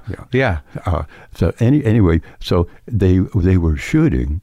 Jason got ill and had to go back to New York. And I know I know Jason. I've worked with him, and his doctor said uh, that he couldn't go back to Brazil. In my own mind, I know Iquitos, I know the Amazon, and I think Jason was saying, "I'm not going back there." Uh, Not with Werner. right? Yeah. So they lost Jason. Meanwhile, Mick Jagger had a stop date because he was going on a concert tour. Sure. So they lost Mick Jagger, Right. and the whole picture collapsed. And uh, uh, Werner came to town, and uh, he asked me to have lunch with him, and we had lunch. He said, "Great news! I've rewritten the picture, and I've combined Jason's and Mick's part into one." And Klaus Kinski is going to play that, and that's such great news. My German partner is giving me more money. And I said, Werner, uh, replacing Jason and Mick with Klaus Kinski may be big news in Germany. it is not big news in the United States. I, and I will not give you more money, but I'll stay with the original deal. And he said, okay. And so we made the picture starring Klaus Kinski. And Kinski was actually very good. Not only very good, he was brilliant in the film. Yeah, I just rewatched it. It's uh, amazing. But I think you did. Uh, it wasn't charity, but you did do an amazing uh, thing for the film community of the United States by introducing us all to some of these movies. And what we did, the way you distribute those films is pretty standard. You open in New York and Los Angeles to get the reviews. And then you play the other major cities, and you always play the college towns. Sure. Because as an audience, for instance, if you play San Francisco, you will also play Berkeley and Palo Alto. Right. If you play Boston, you're going to play Cambridge, Cambridge, sure. and so forth. Yeah. So we did that. We went through the complete distrib- uh, distribution of the picture. Yeah. And it was fall. And I knew from our other films that played in drive-ins that drive-ins had difficulty booking films in the fall because the weather Right. was, was turning back. And I got the idea of why don't we take Bergman's picture and put it in a drive-in In the fall? People said, you know, uh, an Ingmar Bergman picture in a drive-in, and the drive-in owner said, "Why not? We're not doing any business now anyway. We're going to be closing for the season in a couple of weeks." Yeah. and we were all waiting to see what would happen. we did average business. Nobody was more delighted to do average business than we were, and I got a letter from Bergman thanking me for bringing his film to an audience he had never anticipated. That's amazing. What mo- Which one? Cries and whispers. Oh my God! At the drive-in. right. I guess- we did average business. Nothing wrong with that. Well, average business in the fall at a drive-in. I imagine with that title, there was other things going on in that car. that may well be. Yeah, I got to keep warm. Well, what what is your business model now, primarily? the business model now is very difficult. These are the toughest times Uh-huh. I've ever seen for medium budget and low budget films. Because as I said, when I started, we got full theatrical distribution. Uh, Then, as that started to fade, with the first year of HBO, Yeah. we were their number one subscri- uh, uh, number one suppliers. We were into the cable uh, business. Then In the seventies? is this yes, seventies? Yes, late seventies, Yeah. early eighties, and then home. And as they started to move to major Yeah. films, home video Right. came up, which became, of course, uh, DVD. Now we're seeing DVD Yeah. start to fade, and previously, each time one method of distribution has faded, another one has come up. Right. I see nothing coming up. I've actually I've been on panel discussions on this, in which I've predicted that the internet will be the new medium. It will come up to replace. The problem is it's Everything. doing it, but there's, there's there's very little money in it. Right. So it's not replacing in a monetary uh, situation. Just so, access situation. Yes. So uh, these are very difficult times. So eh, I guess the final question is now in, in you know having talked to oh we didn't even talk about Scorsese. You produced a couple of his films, right? Yes, the first uh, Hollywood film he made was Boxcar, Boxcar Bertha. Bertha, yeah. I had made uh, a picture called Bloody Mama about uh, the Ma Barker gang, Yeah. which was a, a southern farm woman in the Depression Sure. who was dispossessed of her farm, and she and her sons went on a crime spree. Yeah. Shelley Winters played. Uh, uh, played uh, Ma a role- Barker? Ma Barker. Yeah. And AIP wanted me to make another one, but I had started New World, and I said, "Well, uh, I've got my own company. I'm not going to direct for you guys. Yeah. but I'll produce it." So I produced it, uh, I developed a script, and just looked around, and I remembered having met Marty and talked with him. And I thought, again, here is a very bright young guy. Yeah. He had made a black and white underground film in, in New York, but that was the only thing he had done. Uh, so I asked him if he'd like to shoot this film in Arkansas, and he said yes. And uh, there was a certain amount of criticism. They said, he's a New York boy. Yeah. He doesn't know anything about Arkansas. I said, that may be true, but he's a good director. A good director can make anything. Now, you may specialize. Uh, Vincent Min- Minnelli specialized in, In dance yeah, films. right. But he was a good director. He could have directed anything. Yeah. So I said, I'm going with Marty just because he's a good director. Yeah. And he was. Uh, Boxcar Bertha was an excellent film. And, and uh, was that the last film he made for you? Yes, he just made the one film. So, and which which which films did Demme make for you? He did a woman in in prison picture called Caged Heat. Oh, and here's an I've known a number of directors who've taken a job to do a, a little picture. And they said, well, it's a crummy little film. I'll just toss it off because I need the money. Right. I've known other guys, and Jonathan Demme is an example. When I said, Here is a woman's prison picture, he said, I will make the best woman's pi- prison picture ever made. The guys who said, I will toss this off, are no longer in the film business. Right. But the guys like Jonathan, who said, I will take this commercial thing, Yeah. but I will do the best I can with it. Yeah. They're the ones who've been successful. Yeah.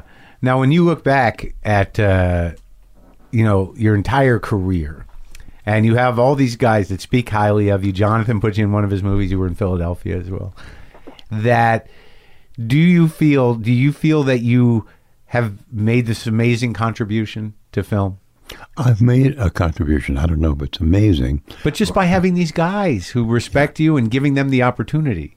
Yeah, it's it's been very it's been very good. But as I, I may have said, they were all good filmmakers. Yeah. they would have been successful if they'd never met me. All I can say is, I found them. Maybe I taught them a little bit, but basically, I gave them the opportunity. Right. And that's a big deal. And that's very humble. And it was great talking to you. Very good, Marc. Thank you. Bye. Thank you.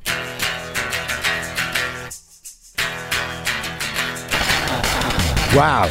That guy, I mean, I can only hope not only to live to 90. Um, sometimes I think that, but uh, I hope all of us have nice long lives. Uh, but to be that clear and to be that uh, cogent and on top of it, it was just uh, great talking to him. And I thought it was a pretty thorough conversation. I enjoyed it. Also, my show, Maron, season four on Netflix starting tomorrow, January 13th. And uh, go to WTFpod.com slash tour for all my upcoming dates and all those places starting uh, in Tallahassee. And uh, a lot of dates coming up throughout uh, February and March. All right. Sorry, no guitar playing here uh, because my finger's not ready yet. And I don't want to do the three finger guitar playing. It's good for me for practice, but I, I don't. You know, I, it's already dicey. All right? Okay. Oh, God. Boomer lives!